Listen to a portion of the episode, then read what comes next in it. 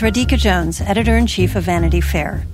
If you enjoy binge watching the best TV shows and love hearing from the actors and showrunners who make them happen, then subscribe to Vanity Fair.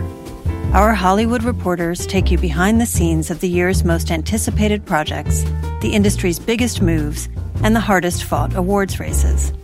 From The Crown to The Real Housewives, we've got the inside scoop. As a special thank you to our still watching audience, we're offering 15% off a yearly digital subscription to Vanity Fair. Visit vanityfair.com today and use promo code POD15. That's vanityfair.com, promo code POD15 for 15% off a yearly digital subscription to everything you want.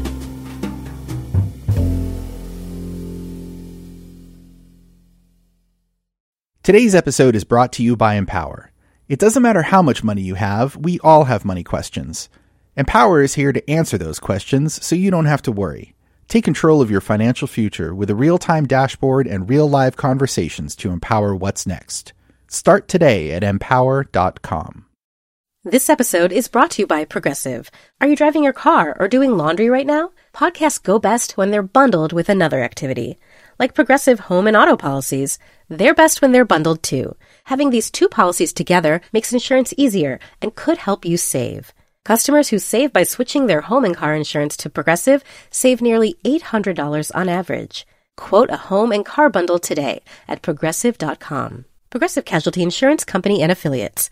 National average 12 month savings of $793 by new customers surveyed who saved with Progressive between June 2021 and May 2022. Potential savings will vary.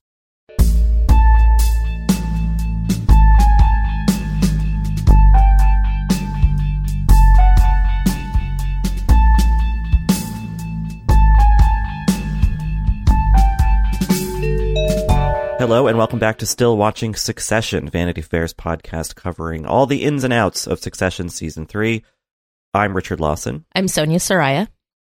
Uh, we're here today to talk about episode seven, Too Much Birthday. I think we've all had that feeling at one point in our lives, right? Mm-hmm, mm-hmm. Just a little too much birthday. Um, normally we would start the show by going to subtext uh, for reader questions and theories and all that, and our email, stillwatchingpod at gmail.com. But unfortunately, because of the Thanksgiving holiday, we're recording this episode early, so we don't really have anything pertaining to last week's episode, which hasn't aired yet. As always, don't forget to get back to us about your thoughts about this week's episode and what we've been talking about. You can do that with subtext, join subtext.com slash still watching, or emailing us at stillwatchingpod at gmail.com. Uh, but still keep in mind that we are reading these things. Um, you know, we'll get more into mailbag stuff uh, in the coming weeks before the se- season ends. Yes, absolutely. Um, and some of the uh, we did get one message um, from Kristen who asked about um, the support staff on the show, and that was that is something we've been talking about a little bit um, already. Uh, we talked about it last week with um, Kerry's sort of elevation. Uh, that's the Logan's assistant. Um, and then this week too, we have uh, some fun skirmishes with the support staff around Kendall. Um, so it's definitely on our minds, and we're we're reading everything you guys are telling us. So please send us more questions. Um, so this week's episode, possibly the saddest episode of Succession ever. I don't know what do you. just a real bummer, but I mean, I think an artfully rendered bummer, but like it was just like. I, you know, we, we, I think you and I both, and maybe not just this season, but this whole show long, all three seasons, have been sort of wrestling with how much we should really care about these people or feel for these people. Mhm. And this makes it pretty hard not to care for at least a couple of them. Yeah, for sure. And at the same time, kind of turns the tables on someone we've been caring a lot about this season um, Yeah. with with Roman and and stuff. So you know, it's Kendall's 40th birthday. He deserves top billing. Let's uh let's let's get into Kendall. You know, um I think one of the things that's so great about Jeremy Strong's performance is that Kendall is so tiresome and he's very tiresome throughout this episode in various ways. Um and that really comes out in particular with uh Comfrey, um who is Barry Barry's assistant played by Dasha. Um Red Scare's Dasha, who Greg has a crush on. Um the these two, these two people who are on the side, both Greg and Comfrey, end up kind of getting like the brunt of Kendall's sort of frustrating, entitled behavior. But then you, as the viewer, while you're in it, you're just seeing this guy go through a totally tragic isolation on his big birthday, this incredible sense of loss from all sides, and like feeling kind of abandoned almost by his family, by his loved ones. Yeah, as someone who is going to turn 40 in less than two years, this did not make me feel good. I mean, already was not feeling great about this birthday. I mean, I have another one in between, thankfully, but um, but yeah, I think that this season, um, particularly with Kendall, obviously has been about his increasing isolation. But I think we also see Shiv's isolation in this episode, and these kids who surround. I mean, they're you know grown up kids, but they surround themselves with this money and this swagger and this power uh, and then you know are left dancing by themselves or standing alone by themselves at their own birthday party. Like it's just pathetic. It's um, and even even the episode ends with you know Roman kind of happily alone, but alone. Yeah, yeah, that's that's true. Um, let's talk a little bit about Kendall's party. Um, is this a fun party? Is this a party you would want to go to? oh hell no! I mean, I would go for the sort of gawping of it all. Like I, you know, like uh, you know, Roman says as much. He's just, I'm just going to rubberneck. You know, um i would i think i would it would be one of those things where you read about it and feel a little like fomo if you didn't go but um or, you know it is also these are immoral people and i pro- hopefully my principles would win out and i wouldn't go. Yeah. I did love at the t- top of the episode where you know kendall is going down like oh, okay like you know i want everyone to have fun and he mentions the imagineers a term he has stolen from the disney empire which yeah. uh yeah. that's what they call the people who make the rides and all the areas of their parks um, and I thought that was a really funny detail because, of course, lurking in Kendall somewhere is a little bit of someone who knows like Disney terms, right? And I mean, he he he thinks of himself as being like su- such a a woke rich person that he is like encouraging the support staff, the people who are literally working his absurd party, to have fun. When clearly none of them are going to be able to have fun. I mean, this is such a big production. Um, and the, as we see throughout the throughout the episode, he's had really ridiculous asks. He's been come up with very strange, um, up their own ass ideas about how to sort of express himself in this moment. I mean, you know, the first thing that happens for guests, um, besides the coat, the coats and phones being taken, is they go down a pink hallway into mm-hmm. a nursery, um, where you're served cocktails and baby bottles. um and you know it's uh it's the vaginal canal into the nursery. Um and you know i really loved that willa coming in with connor was like oh it's theater. Well they could have consulted me. Yeah yeah totally. Yeah as if willa's like gonna be doing some huge installation theater piece at st Ann's warehouse or something. It, it, but it definitely has this like sleep no more or whatever immersive theater element to it yeah. where you're kind of in this um in this in this weird space with Kendall, but then also how infantilizing for Kendall himself to sort of be like, come into my nursery space, into myself as a baby. Like, I need you to see me as the vulnerable baby I once was in order to really party with me. Yeah. I mean, the Sleep No More thing is funny because, like, also, again, of course, like, Kendall probably went to that once. yeah. Or maybe half of it and then, like, but like talks about it all the time like oh you got to go to sleep you know you, you know? Like i just i feel like there are so many little clues about kendall's cultural consumption or sort of dilettantish kind of you know awareness of culture in this episode that it just makes the portrait that grows darker as the episode goes that much sadder yeah, I wanna I, I wanna just call out some of the really funny details about this party. Like there's a Tom and Greg at some point are walking down a hallway that has like an arched florals around it, greens and florals. And there are people, people of mostly black people, who are like crouching behind the greenery with like their little faces poking through and just like shouting compliments or or affirmations at uh, the people walking by. Um, there's uh, uh, Kendall's got done a photo shoot for it, so there's portraits of him, kind of looking like those SNL portraits that they do during the show. Um, and you know, it says Kendall really big. Like it has, we've talked about him having this sort of desperate bar mitzvah energy in the past. Um, and this is really like, uh, this is like, you know, it's that, but it's the 40th birthday. It's really like to the next level. my baby's a man today. You know, he's 40. he's been a man for a while.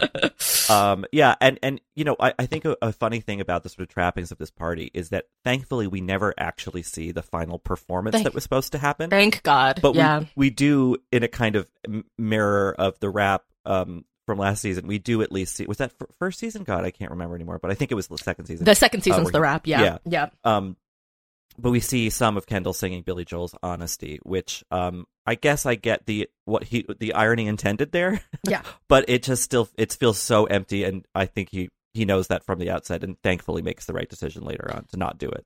Well, I I was really struck by it. You know, I looked at the lyrics um because I was just curious about this song and it's funny he's um uh, the lyrics are like I don't just want a pretty face. I want to t- that telling me pretty lies. I want someone to tell me the truth and I can't find someone to tell me the truth.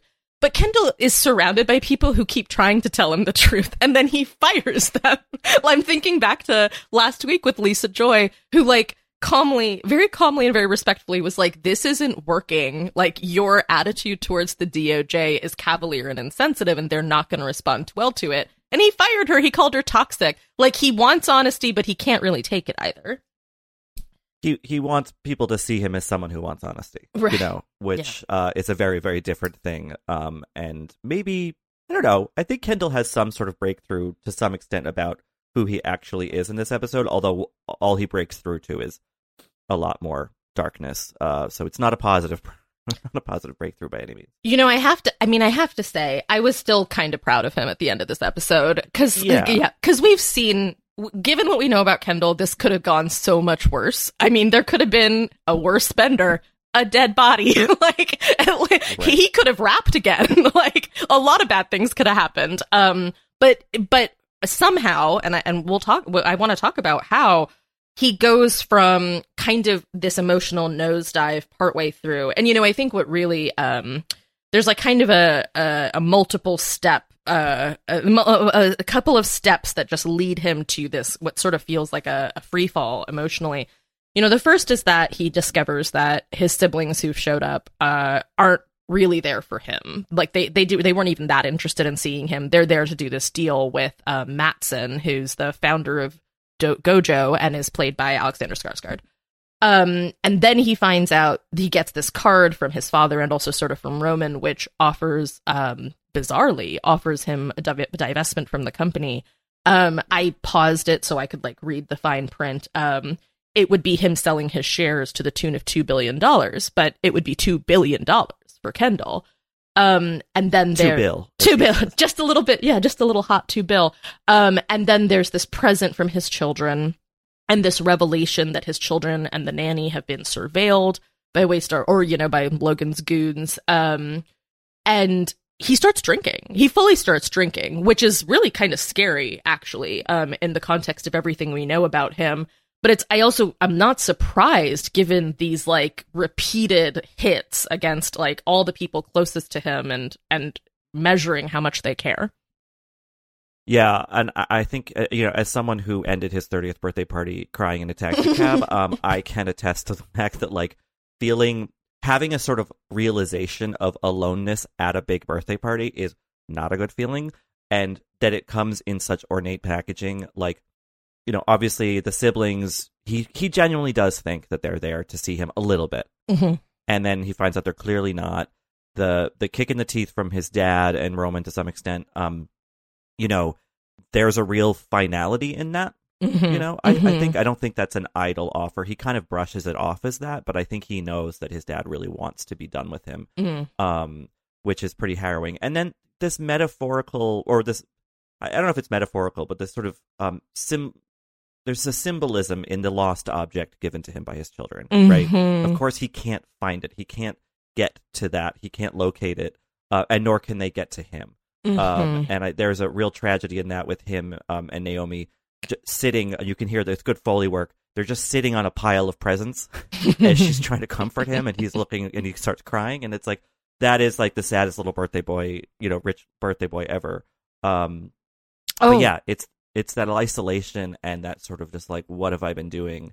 Um, that almost I think the creeping dread of that, and also the, the threat of this performance. This is the saddest episode uh, of Succession ever, maybe, but it's also one of the most suspenseful I found. Mm, what what was suspenseful about it?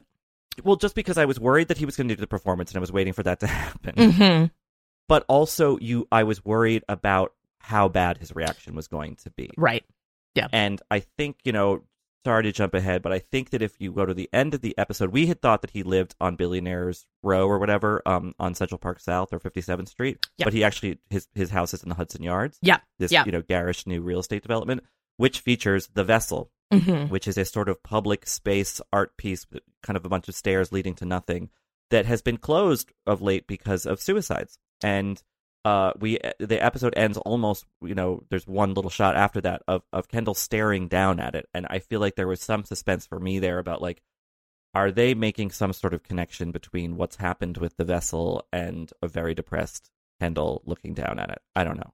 Oh, I mean that is, that's such a I mean that's an incredible uh, look into it. Uh, I I do think the the choice of Hudson Yards and and the emphasis on the the empty the soullessness of of the creation of the vessel which is this kind of corporate art object that turns out to be a perfect machine i mean not a perfect machine a perfect structure to kill yourself off of um which nobody thought about apparently when they commissioned it and put it there.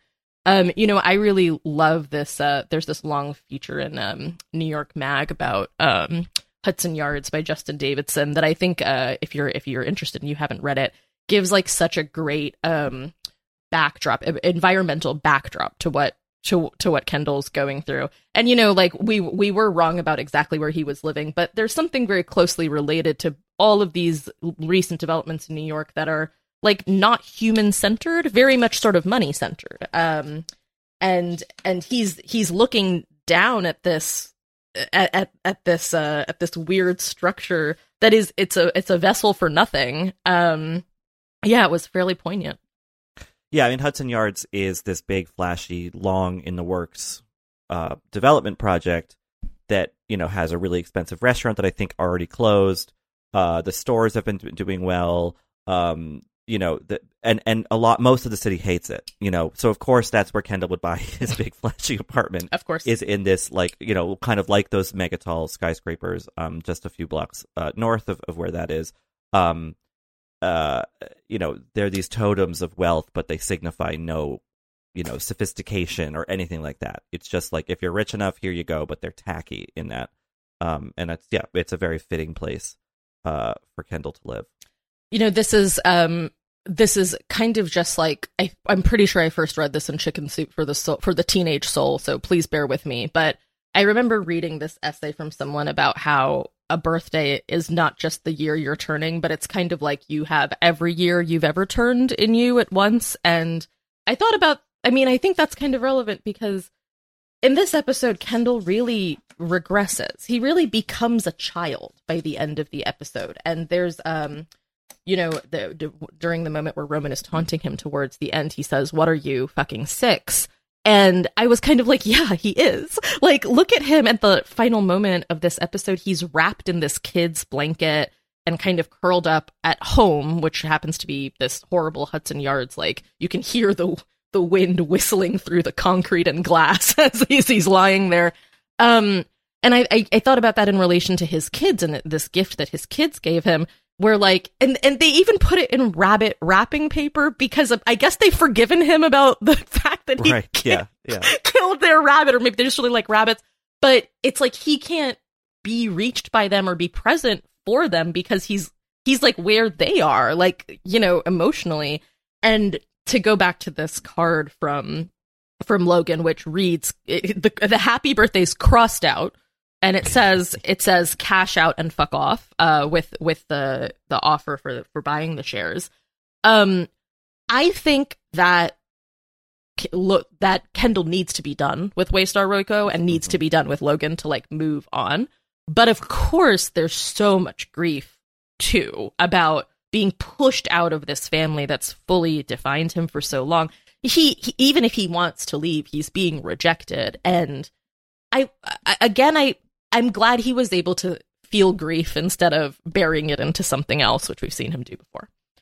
Yeah, no, that was good. I mean, the, the catharsis of him, you know, just being kind of leaning into it and giving into to what he was feeling.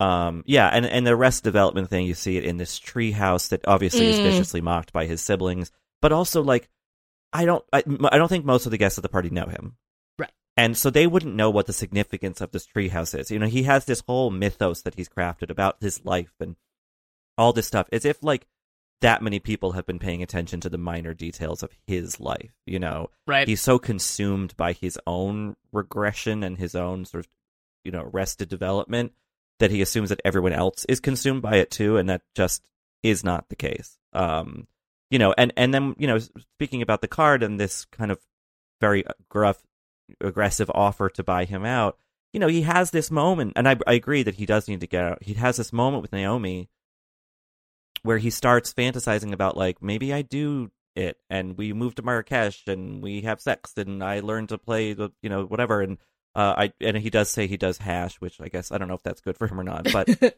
um but but he also then talks about buying newspapers and uh just you know using them to attack his father so even in his fantasy of getting out he's still not out Yes, yes. There's the entanglement r- remains. Um, I I'm curious. I think I, I literally feel curious about it because I don't know what I feel about it. So I'm curious what you think too. Is Naomi like a good influence in Kendall's life? Because I I know initially we've had some questions about about them and and certainly Kendall is not sober. You know, I don't know if either of them are sober. Um, I I wasn't paying attention to her drinking, but you know we know Kendall isn't. But at the same time, um, she kind of it's possible that her presence kind of helps Kendall not spiral completely. I mean, she is sort of able to reach him in this in this pile of gifts, the his his birthday meltdown. She's with him after Roman, you know, pushes him to the ground. Um, she takes him home, is maybe helping him manage this addiction. I don't know. What do you think?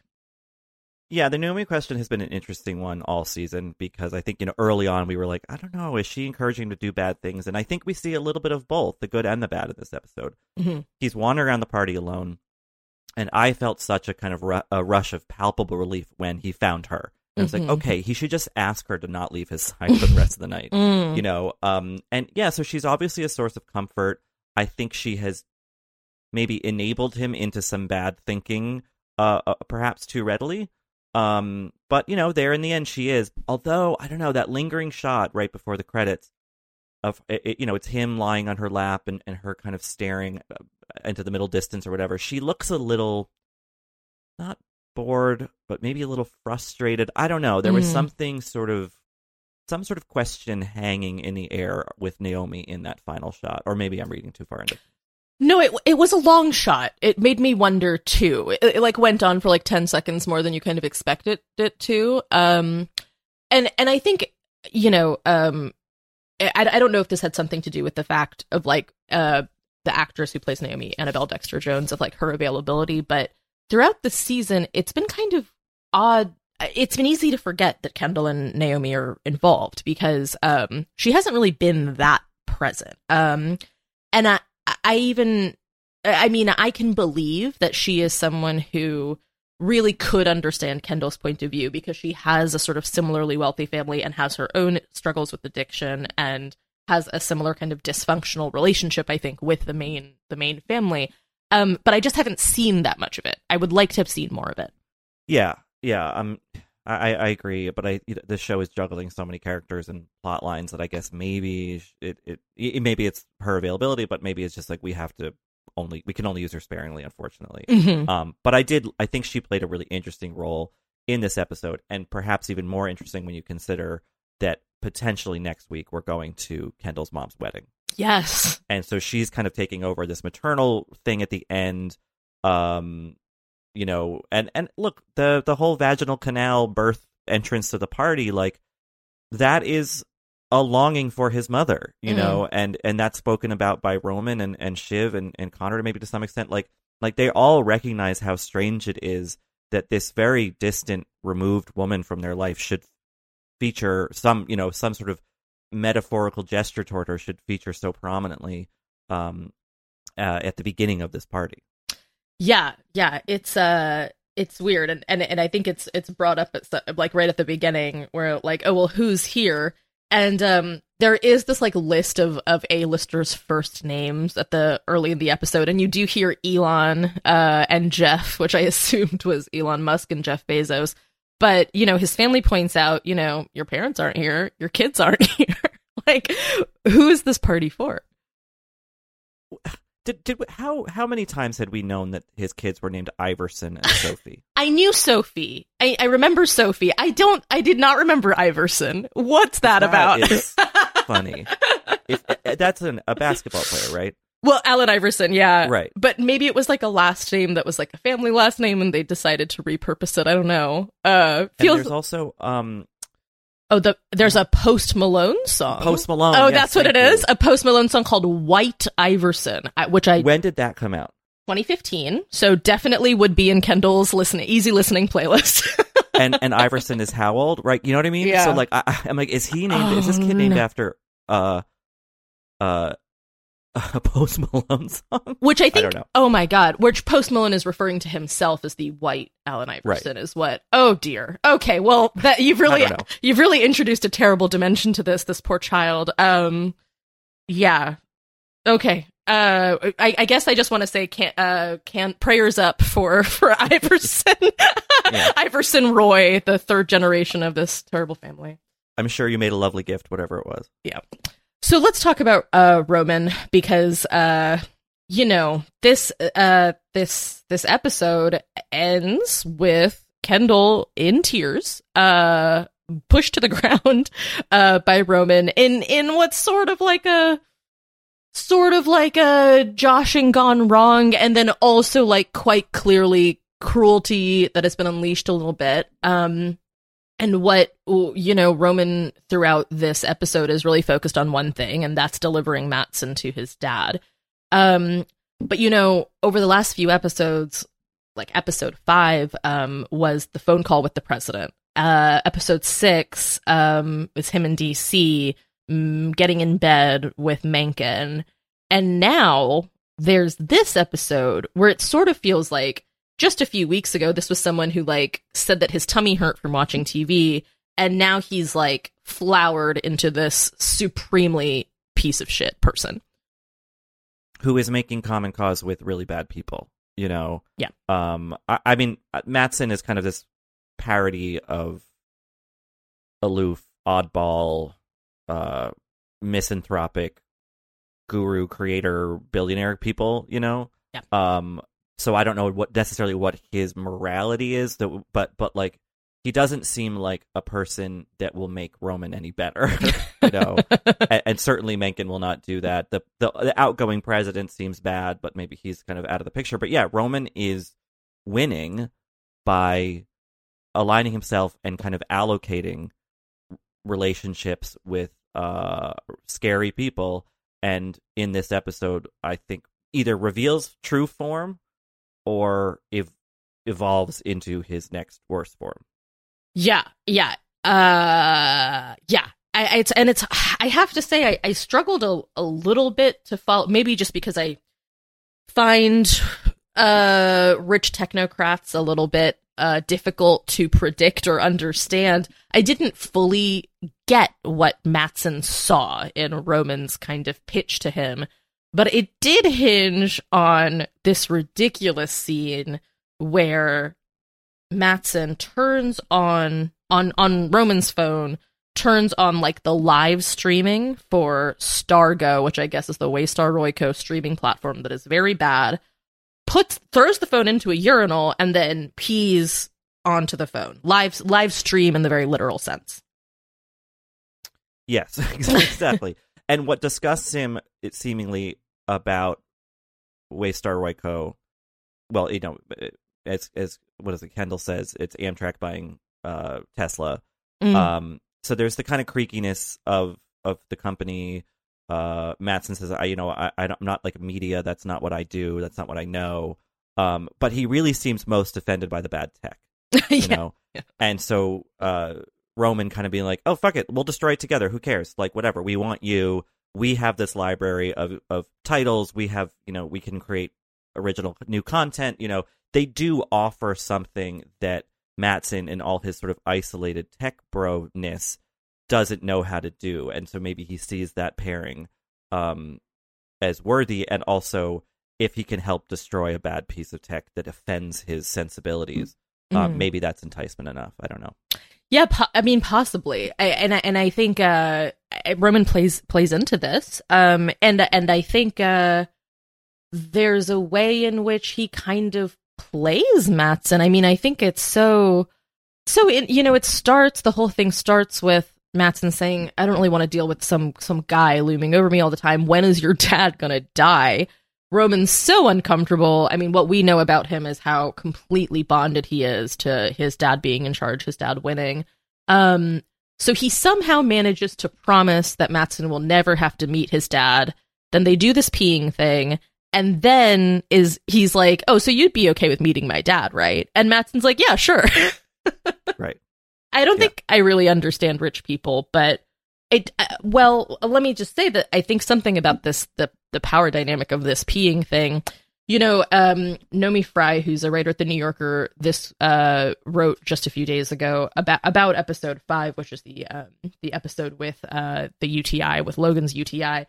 That uh, pee urine has like this um, has this like um, is used as this like uh, symbol of who has power and where which direction the power is going um, throughout Succession, and uh, it's a very funny like roundup of P moments in the show. Yeah. Um, and this is just such a great addition to that because um, there is a way in which um, there there there's a way in which Matsson sort of asserting his power over over this like streaming service, but then is also kind of seduced by the sort of grotesque dynamics of the Roy family. Um, and Roman's kind of able to to get him in based on on this very weird bonding activity. Yeah, and if you think about the real dynamic that's happening, Roman says, "I can't pee in front of other men. We don't know why." You know, alluding to his very tortured, psych, you know, psychosexual makeup.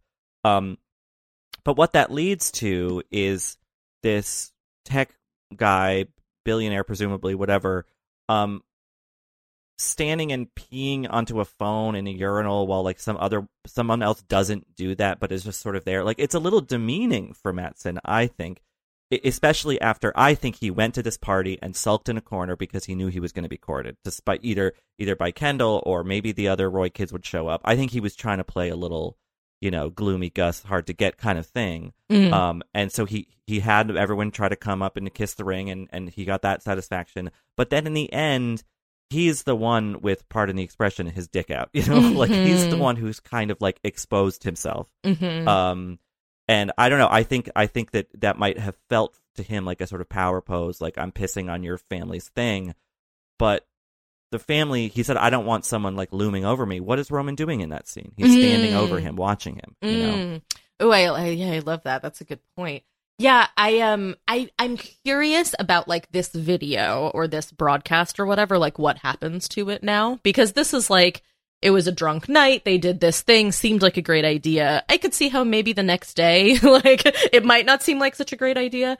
Um, and and I guess um, just because I'm I'm very invested in the relationship between Roman and Gerri, something that I noticed is that, you know, for the last two episodes, Gerri really hasn't been present, um, kind of in Roman's sphere.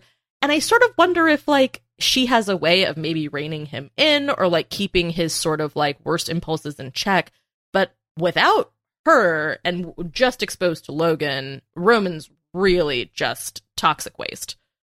so yeah so roman kind of wins this episode but what does he gain by winning it you know um because he's alienated everyone um and i think he also in the process of obviously hurting kendall both emotionally and to some extent physically when he pushes him or whatever he does um i think he does cut to the quick with shiv too don't you don't you think Oh, oh yes. Oh yes. Um she he really identifies well, they they go back and forth about relationships a little bit where she's like, "Oh, well, I'm in a stable relationship and you're not." And he's like, "You wanted your husband to go to prison, didn't you? Like you seem so disappointed that he's not going to prison."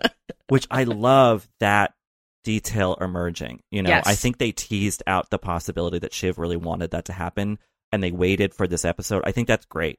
You know, Yeah. obviously Shiv and Tom have a very complicated relationship. It hadn't quite struck me until this episode that like the idea of him disappearing for a while was really and while also kind of giving her the status of well my husband sacrificed for you, you know. Yeah. Yeah, uh you know she she probably did want uh, some some of the weird attendant collateral glory of Tom making this great sacrifice and but also I think she probably just wanted him gone. And and for Roman to have, I think, quite aptly sift, you know, um, sniffed that out, um, and to express it in this way that I, I don't know, it seemed pretty embarrassing for Shiv because Mm-hmm. he's basically saying you're as cold and misanthropic and sort of lonery as I am. You know, you, you're in a relationship, but it's by no means good. Uh, and I think that really did hit her. Maybe not. I don't think she got emotional about Tom per se, but it really challenged how she's crafted her own self conception, which you know, like all these other kids, is mostly a lie. Yeah, I um I I found Shiv's emotional state a little challenging to read in this episode and I think it might be because she doesn't know herself what is happening. You know, this uh revelation that Tom's not going to prison um or probably isn't going to prison according to their little voices at the DOJ.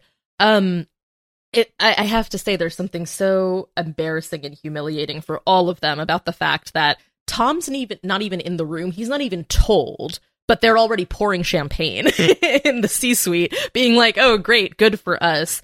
Um, but then no one's happy for him, and Shiv is very centrally the person who's not, who just doesn't seem happy, and it's clear that she's frustrated. It's clear that she's mad.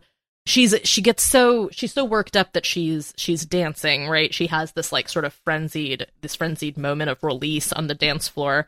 Um, Almost Elaine Benes dance. I mean, it's it's a cousin of that.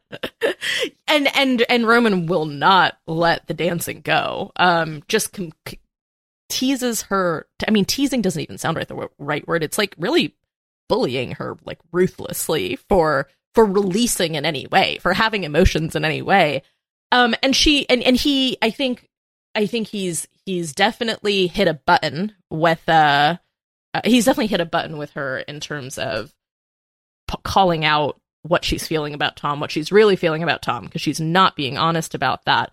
But the other thing I thought that he said that was so horrible but really accurate is that uh, he says you thought it was ladies' night. You thought that it was like time was up for all the men in the room, and it was like finally time for a woman to be in charge, and that woman was going to be you. But actually, all the men we got together, and he makes this face, and it's so patronizing, where he's like, he makes this like shut up face at her. I if I were her, I would have hit him. I'm just letting you know right now. And you were like, "No, I wasn't. I didn't mean to hit you. I was just dancing."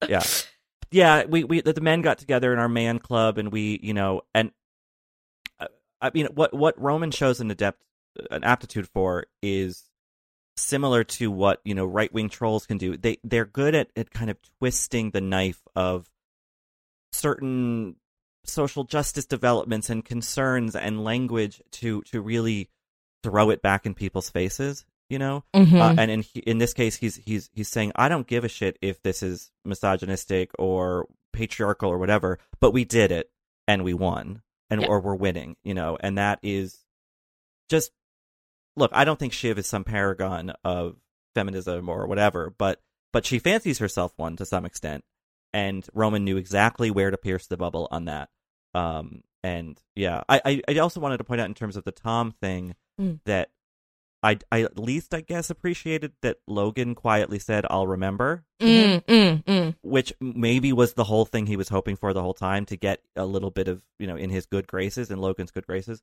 Um, we'll see if Logan actually does remember that and what that remembering uh what form it takes. Uh, although I do think that Shiv may get her wish after all. I don't know this this whole not pr- no prison thing, this celebration thing, maybe seems a little too good to be true or a little too soon. Well, and and I felt that way about the whole the whole cruise ship scandal, which they're sort of celebrating it as if the door is closed on it, but I'm not 100% convinced. And and you know, Shiv even in that moment of like is like, "Oh, well, we're not going to do this again, right? Like we're not going to break the law and like use, you know, traffic women again, right?" And nobody really says anything to that.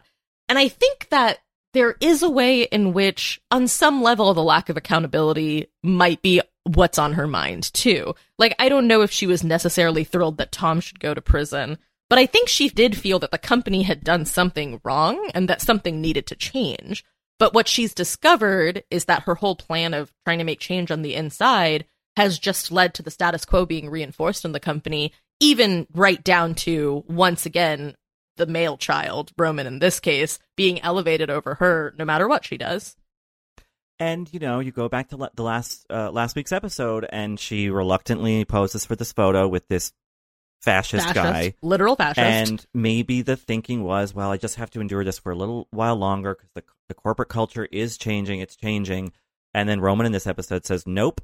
And uh, it, Kendall, right, kind of says to all of them, like, you're you're with Nazis or whatever. You know, the, the Shiv is now fully tainted by this operation and yet is not getting any of the the gain that she thought she would. Um, you know, she, she's that she's kind of losing position, I think.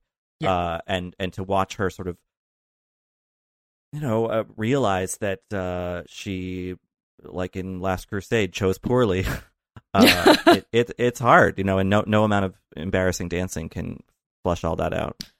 So there are a couple of scenes in this episode where it's just her and Tom, and I, I I'm not convinced that Shiv doesn't love Tom in some way. I, I think like earlier in the show, I felt that a little bit more strongly.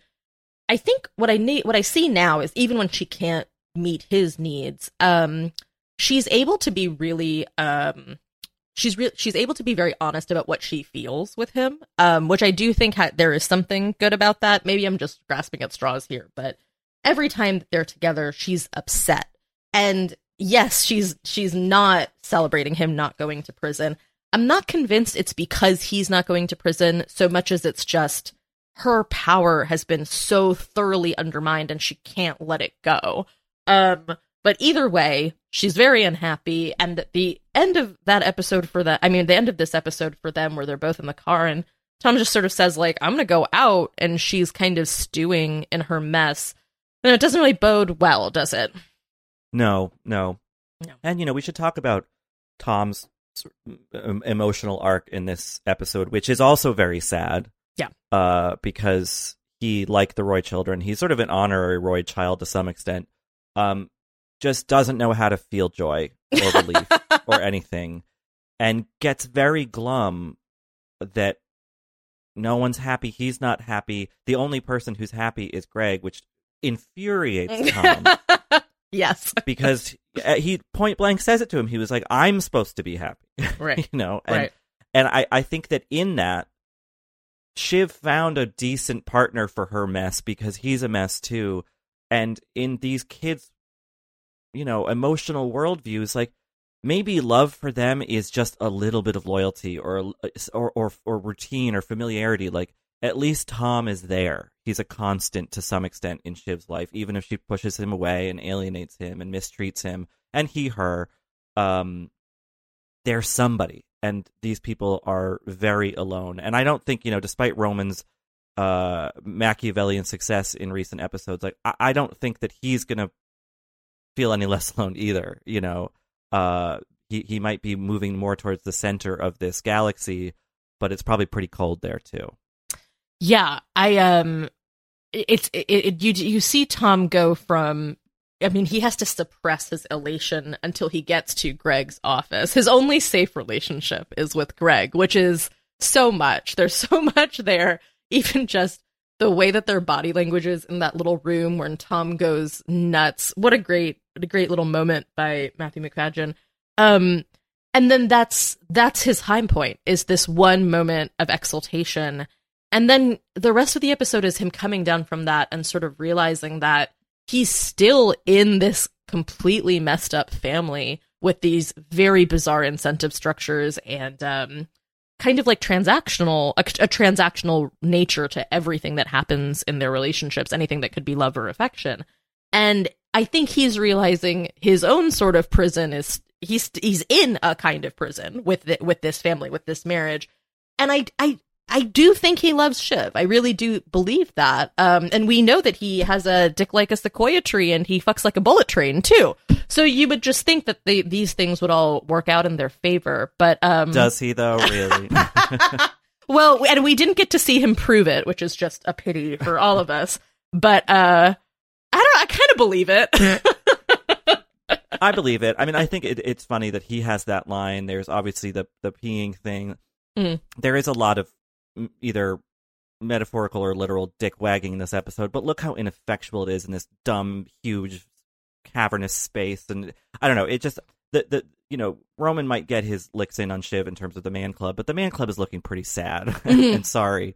Yeah. Um, although tempered some by I I don't know. I I, I hesitate to say it's genuinely sweet, but the Greg and Comfrey thing was nice-ish. Mhm. Uh, telling certainly that this woman who has been hired to manage Kendall's PR is fed up with him and is like, yeah, fuck it, like I'll just go, I'll go on a date with you. That's fine. Is she doing it out of spite for Kendall? Maybe. Um, but there was at least that little bit of awkward, tentative positivity uh, peeking out of this episode. Mm-hmm, mm-hmm. Even even though he says he's like it might just be in retaliation against Kendall. Oh, of course, because you can't. No, no one on this show can genuinely, you know, wholeheartedly, sincerely embrace something as good. You know, there's always got to be an angle, a negative take on it, whatever. Um, you know, and and yeah, and and and Tom has that moment of celebration with Greg. I mean, it's a very violent form of it, and I would imagine that's an adrenaline release. rel- Release, and what can happen with that kind of release, you know, that Shiv tries to attempt on the dance floor, is that it can further that initial feeling, be it of happiness, excitement, whatever. But it also opens the door for a lot of other stuff to come flooding out. You know, it's a, it it it unstops the bottle or whatever, and and I think that's what Tom is experiencing. Is that with those great feelings of relief, uh, come uh, come you know a lot of other things come rushing in, and uh, he doesn't know how to handle it because none of these people do. Yeah. they all need to be in therapy. yeah. Um, I, I, I think something. Um, to go back to Roman for a second because I just feel like this, this, that. So this is very much like the last few minutes of the episode where he kind of is drunk on his own power and and starts just like handing out cruelty, um, left and right. It's uh, it's kind of a searing, kind of a searing scene. Um, and at the at the end, he says it's this is fu- it's funny what I did like what he did when he pushed pushes Kendall like shoves on the back a little bit. Kendall, I don't know exactly what happened, loses this balance, falls to the floor, and he keeps doing it's funny, it's fucking funny. You're gonna laugh about this later. Um, and I, I thought that was uh, it was funny because um earlier in the episode, Kendall when he's talking about doing this crucifixion thing with like the Billy Joel thing, he's like, "This is funny, right? this is this is a funny." A funny thing to be doing that people are going to laugh at this um, they're going to be in on on the joke with me. I'm going to be in on the joke with them. Um, it gave me a little bit of insight into the way that cruelty uh, in this family is sort of rolled into kind of having a sense of humor about things. Of course, the humor is always pointed downwards towards people who have less or towards people who have more to lose. Um, it- but for the people who are on top, which is almost always Logan Roy, um, it's just about not having enough of a sense of humor. Right. And you know, a couple episodes ago, what does the sentiment "we don't get embarrassed" mean? You know, Mm. wh- what does that? That means we don't. We can't admit failure. We can't laugh at ourselves. We can't show vulnerability. We can't do all of these things that are part of embarrassment. You know, it, it it's embarrassment is is it arrives because it it positions you in relation to other people. You know, Yeah. and these people will not allow themselves to do that. And I, I think that you know, speaking of Kendall's breakthrough, the fact that you know he has this whole dumb, elaborate idea, and he allows himself to be embarrassed about it. Yeah. which is more than any of his siblings have done. You know, in terms of psychological work, uh, in in these recent episodes. So there is something sort of valuable, I guess, about what happens to Kendall in this episode, and maybe what happens to Tom to some extent, uh, and even Shiv, because they're all embarrassed and they're all feeling some sort of shame and uh, are able to, in some small way, express that. And uh, maybe that's why it feels partly like the saddest episode of Succession, because it's the only episode or one of the few episodes in which characters, maybe not exactly explicitly verbally, but in, in, in various ways, tell people, I'm sad. Yeah. Yeah. Well, Sonia, you might be looking at a party like we had on this episode with all of its Imagineers and DJs and rooms with tree houses and compliment groves or whatever it is, and wonder how does one stage something like this? So we thought, who better to talk to about how to do that than this week's uh, director, Lorene Scafaria, um, who has made The Meddler and Hustlers and Seeking a Friend for the End of the World. A great director who um, has come to television. I would imagine it's a pretty cool opportunity to direct an episode of Succession. Uh, so I talked to her about that. We've all been there before.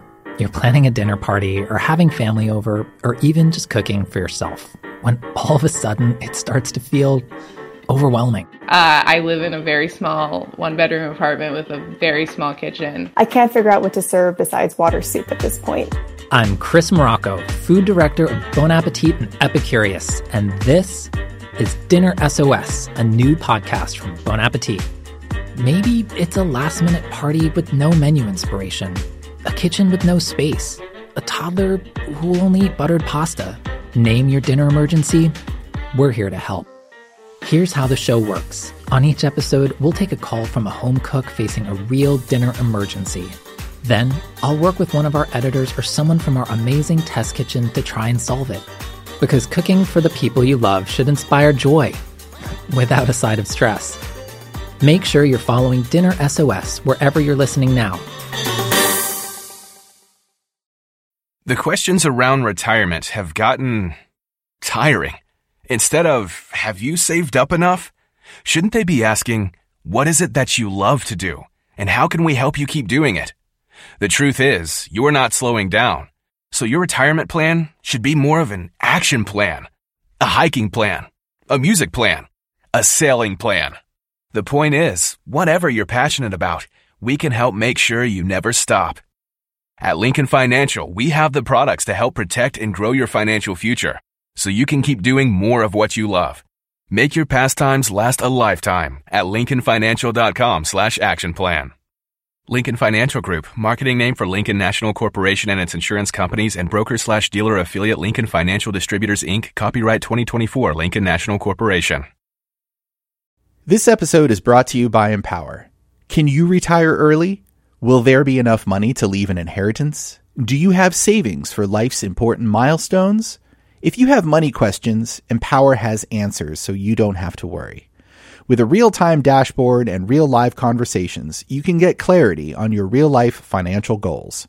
Join 18 million Americans and take control of your financial future to empower what's next. Start today at empower.com.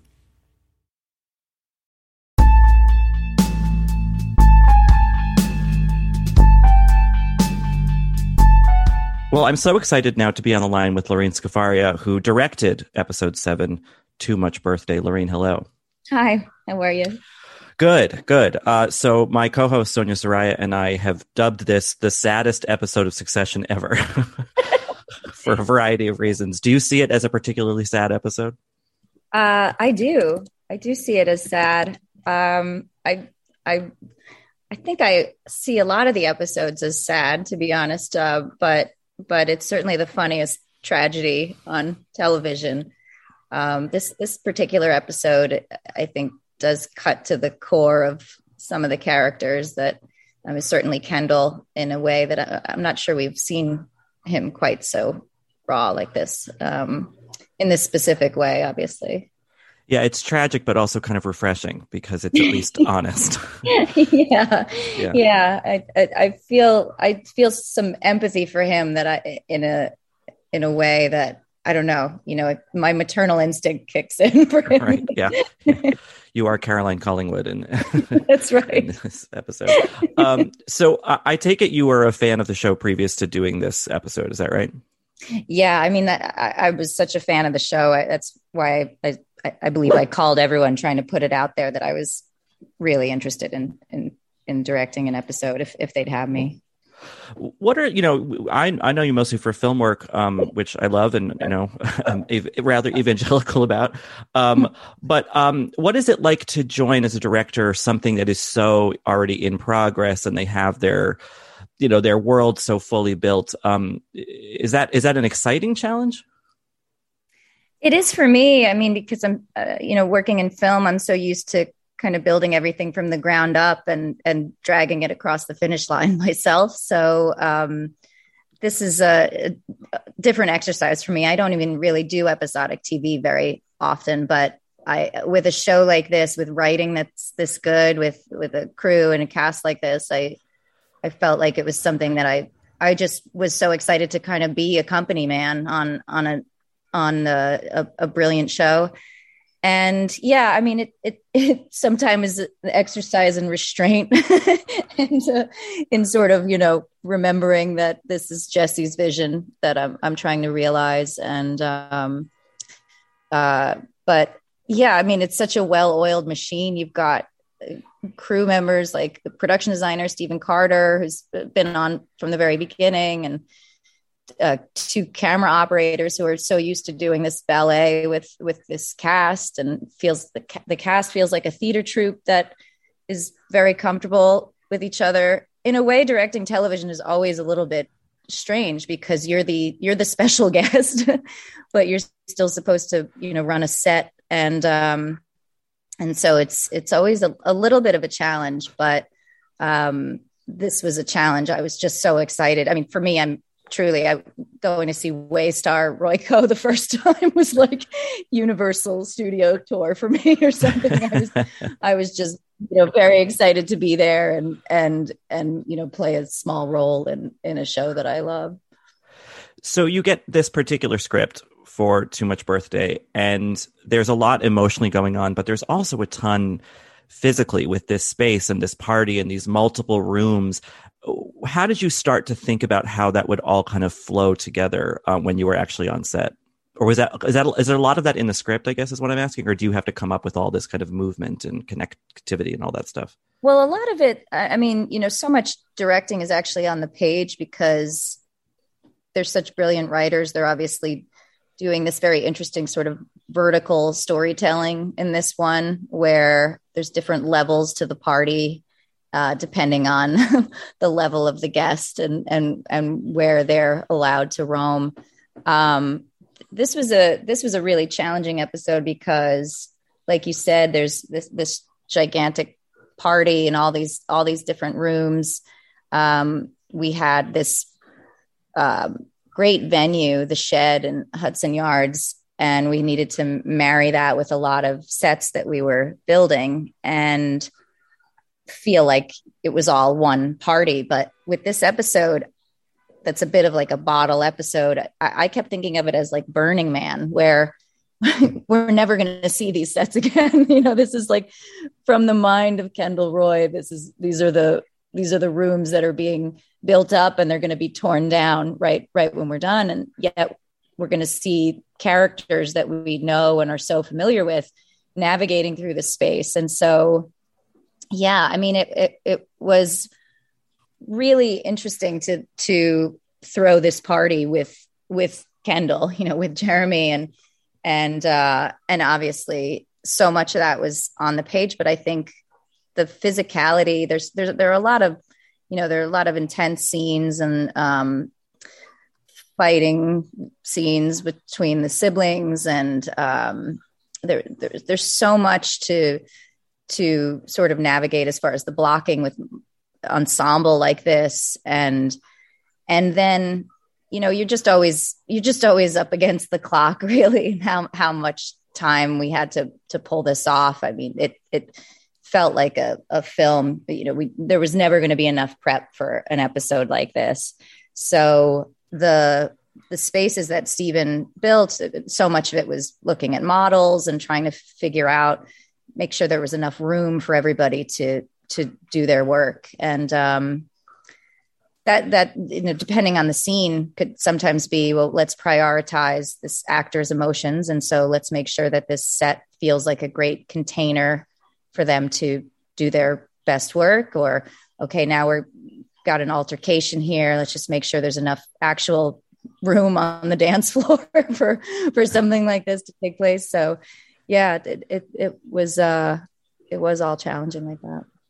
Yeah, I would imagine given the time constraints of television, you couldn't, you know, spend weeks being like trying to get the vaginal canal hallway exactly right. I mean, I'm sure I know the production designers know what they're doing, but it just there's so much detail that you had to throw it for one hour of television. It's kind of remarkable. Yeah, I mean, even that, you know, which shade of pink is the is the right, right. shade of pink? Um, the the canal was something that was built, but if you can believe it, those legs, I believe, were rented. I think oh. those were those were something that was, you know, there's a store for that. Apparently. I, I shudder to think what the other applications for those were, but uh, same. yeah. So um, I want to get into specific character arcs because there are several fascinating things happening in this episode, and so it's Kendall's birthday, so we should start with him.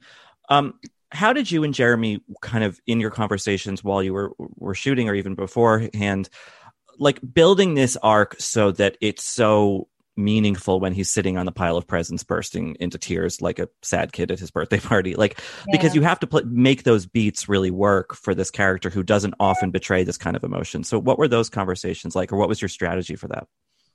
Oh um yeah i mean actors are always so different and need different things. I think with someone as truthful and thoughtful as jeremy is you, you, you know you really do just want to create a space in which he can do honest work um, and then you know help guide and shape and calibrate but but he's he's a truly special actor and he he already makes kendall such a complete person. So it's it's um it's all in the details i think with with him. It's all in the in the moment and and in the details. Um the gift room was something we talked about a lot um in terms of of of reaching this this point um when when he's frantically looking for this present and what this present represents. Um, you know, his his his children, what they mean to him, and is obviously it's all it's pure love, but it is also so loaded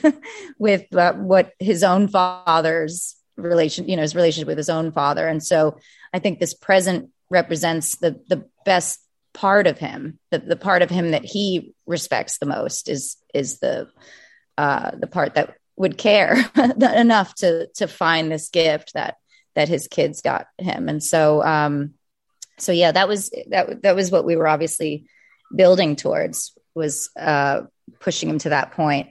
But it's um yeah i mean i think i think when you go into it's it's like anyone throwing a party you know you have so much pressure to entertain and in a way you're you're inviting however many people to this thing but you're really just doing it for two or three people to to be deeply impressed and so yeah. in a way that's what this entire party is for is, is for his siblings to to show up and and kind of see him in his element and um I, I really do think it's in the details. It's this jacket that he's wearing that he thinks is so cool. It's um, whatever drink is in his hand in a in a certain room you know how he can continue to to play his part to sell the excitement of this of this thing so jeremy and i i, I think we had a great connection i really love working with him um, we're both kind of musical people so I, I, we talked a lot about um, uh, shared songs with each other you know keeping the party going obviously but but I, I do like to direct with my ears as much as my eyes and so I, I think we bonded over that. And um, and yeah, I mean, he has to go to some really intense places that um, you know, I think you've seen Kendall vulnerable before, but I, I don't think quite this inward facing, um, or you know, that this is this is this is childhood stuff. This is what therapy is for. You know? right. So yeah. yeah it definitely it feels like a, a, a, corner has been turned or something um you know and I, I talked with my co-host sonia about this that like there's a sense of suspense to the episode because you're so I was so worried. Oh my god, we saw a little snippet of him singing honesty, you know, but what is this actual thing going to be that he, you know, ha- luckily does decides not to do at the last minute. How far did did you get very far envisioning what that might have been or was it just kind of elusive enough in the script that you could kind of you didn't have to bother coming up with those uh, details in your head? No, I think I think we wanted to make it feel like he he could go all the way with this obviously. And so i we discussed it. I there there were various versions of it. Not none where he performed it but things where maybe he got closer to it. Um and i i think that was the the joy was trying to make sure that it felt like this this could happen. he might actually go through with this.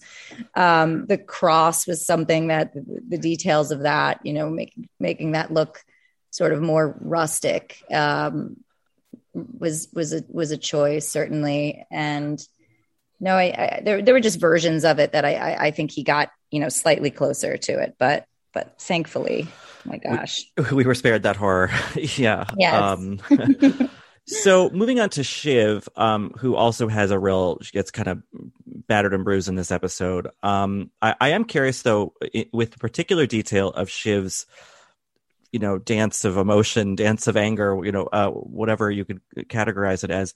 What were those conversations like with Sarah Snook about like how she should dance? Oh gosh, well, uh, Sarah Snook is an incredible dancer, and um, I, I believe this even came from the the writers uh, some some night going out with with Sarah and seeing her in on the dance floor in real life and seeing what an explosive sort of expressive incredible dancer she she is. So uh, when i saw this on the page I, I felt spoiled. I couldn't believe that we were going to get to to see shiv cut loose like this. I think for a character that you see keeping it together, trying to keep it together, in control. You know, when when Shiv when Shiv feels out of control, it, I think that's when my stomach drops the most when I'm watching the show. Um, and everything that I would say the men are kind of putting her through uh, in this episode. Obviously, you know what what what her father is sort of had, has been dangling and taking away, and uh, you know the, everything that Roman says to her every every every time that she feels sidelined. Um, it was so exciting to then have that person step out into the middle of the dance floor, and I don't know. I, I you know, for me, I I was just like, oh, this is. I have to remember we have to stay true to the visual language of the show and not, you know, turn this into J Lo's dance or something. Like I was going to say, yeah, we get criminal playing and yeah. I was that excited though to finally see her, you know, cut loose, and so I, I could have shot that forever. I, it took a long time to yell cut. I'll say that. Um, but is there music playing on set? Oh yeah, yeah. I mean this this song was one that we we all agreed we just wanted Sarah to feel the loosest with the song. So I, I believe the song you're hearing in the episode is is the one that she had picked out to to you know what what was going to get her to move the way that we all were hoping she would. And then she just feels the space like a Terrence Malick kind of style. just just keep yes, moving exactly. until I say stop. yeah, exactly.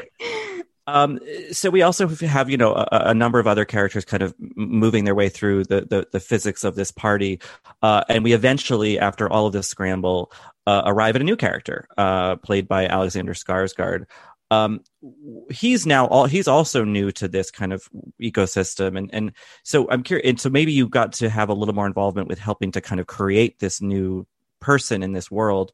Um, did you have any sort of sense of who you wanted to model his character on or what were those kind of decision making things like? Uh, i think you know as far as the the dna of the character i think that certainly comes from jesse and and the writers. I was excited though. I i, I was so excited about his casting. I, I might have been too forthright about that, but I, I, I felt like his this was so exciting to have someone who wouldn't be a Roy, you know, someone who doesn't wouldn't wouldn't naturally fit into the family, someone who's outside of that. Um, you know, there's a uh, dare I say Elon Musk quality to him. I think um, so. There's there's there's certainly someone that maybe I had in mind for for that. I'm not sure if everyone was on that exact page, but but that that felt like a good um, touchstone in real life, and I was so excited to see someone who he throws off the rhythm of the of the Roys. He's he doesn't speak the same as them. He doesn't have that exact same uh, pattern that that they all have. And so that that was such an exciting thing to see on the page and also uh, play out with them. He, uh, alexander and and kieran had such incredible chemistry together. I, I, know the first thing we shot was the the bathroom scene and it's the hardest i've ever laughed on any set uh, was to was to see the two of them together constantly trying to i don't know one up each other in some way. But he as an actor fit right in with with the rest of them. And um and yeah they, they just brought out the the best in each other. But i think it was because on the page this is this is someone who just disrupts that flow. And you know that that back and forth that they're used to having he just doesn't have it in the same exact way. I think that that had the largest effect on on the the mood of the scenes of the, the connection between characters there's just enough of a disconnect to to feel this stranger in the house yeah, and then that bathroom scene, scene is indeed very strange. Um, yes, it, it's funny that, that I mean, it kind of is fitting in a way that that's uh, just for you know whatever the realities of scheduling are that that had to be the first thing. Um, so it really kind of throws you into the deep end, I would imagine. Yeah. Yes, the deep end exactly. So when you're, you know, you, the thing about directing an episode of TV in the middle of a season is you have to you're picking up in medias res and then you have to end it at such a place where there's going to be a couple more episodes afterward mm-hmm. um, as a director what did you find uh, was there anything you kind of learned about your process when you weren't telling a complete you know be- beginning to end story? I, I think for me it felt like a short film in some way that you know but in some bizarre way it's like a sequel to a you know a sequel to something because you're picking up where it's it's left off. But um gosh. Had you read a lot of the scripts pre you know for the episodes read, leading read up everything to this? everything leading up to it i had read. I did not spoil the ending for myself i didn't want to oh, read anything that came that came after so um yeah everything leading up to it any anything that they'd let me watch or or get my eyes on i i, I was just really yeah, I, I, wanted all the information leading up to it. And obviously, I mean, I've seen the first two seasons probably five times. so, um, but yeah, no, I, I think, I think like, like you were saying before with just entering something that's a, a well-oiled machine, these, these actors know their characters so well. Um, obviously the writers are always around to talk to, but the, the actors themselves, I think always feel, when something, if, if anything feels off, they either present it to the writers or or we're we're sort of dealing with it in real time on the set. And so um so you know they they've got their their backstories so so well. They they I think I think that's the joy of something like this. You you kind of know what Shiv would do in a certain situation. Even as a, a fan, you you kind of could i mean you're always surprised by the show but i think i think the dna of the characters they're just so psychologically sound that um that you can kind of predict what what what it is that they would the moments that they would spike what would what would pull them out what would get them to um turn on a dime and so yeah I, th- I think that's just the brilliance of the writing and and the the, the actors really that that do a lot of that work. And so, um, you know, it was, it was great to get in the mix, obviously, and, and be able to, to, to connect with them on that and, and find possibly various versions, but, but really there's, there's kind of, you know, there's only one Shiv, there's only one Kendall. So I, I, I think, I think they, that, that helped a great deal. Well, I, I, the show certainly felt in, in, good hands with you behind the camera, and um, you know, congrats on directing the saddest episode ever. Uh, um, thank you. In, sad and enjoyable way. Um, and yeah, thank you again for talking to us. We really appreciate it. Oh, thank you so much. Thanks, Lorene. Bye-bye. Bye.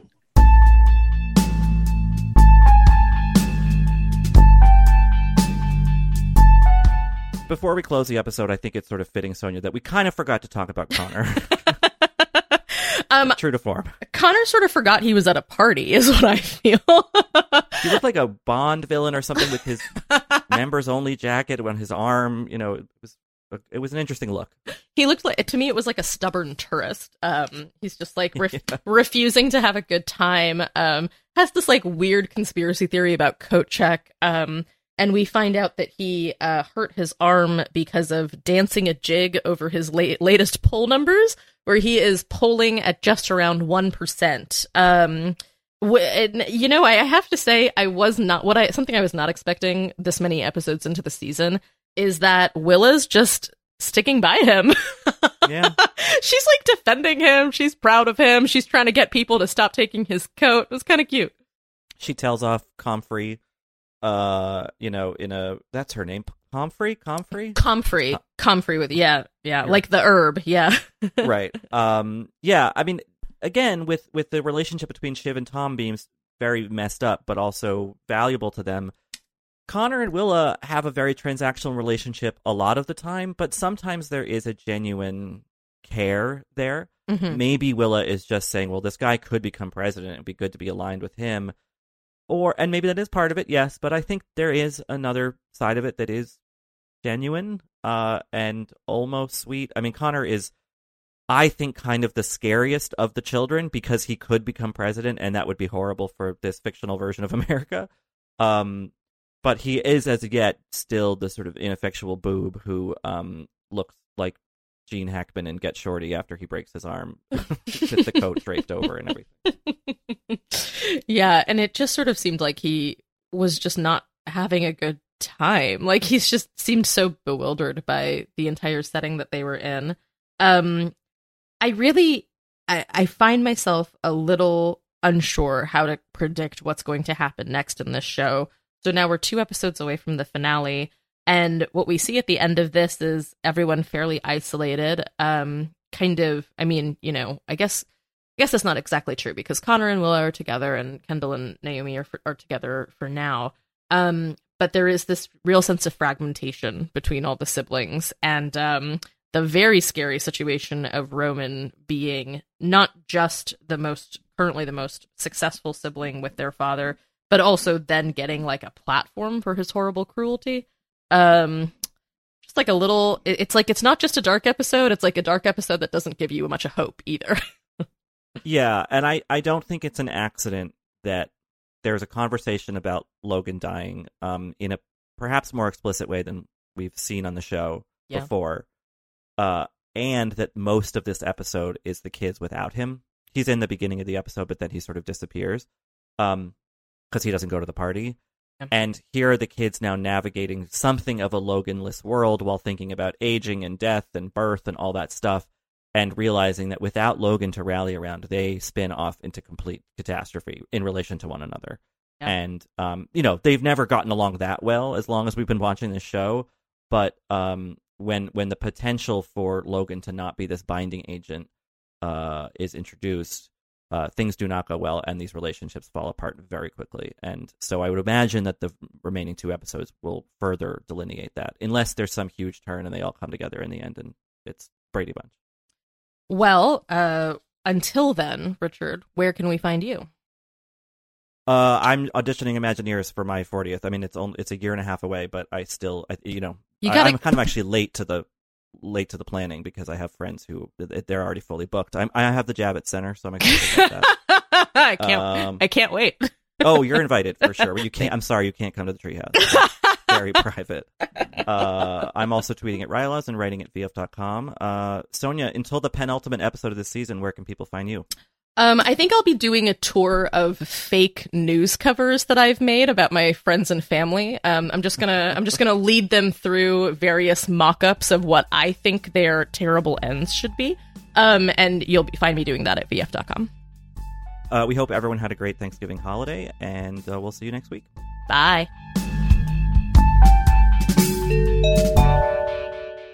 Know that fizzy feeling you get when you read something really good, watch the movie everyone's been talking about, or catch the show the internet can't get over? At the Pop Culture Happy Hour podcast, we chase that feeling five times a week. We talk about the buzziest movies, TV, music, books, and more. From lowbrow to highbrow to in between, catch the Pop Culture Happy Hour podcast from NPR. From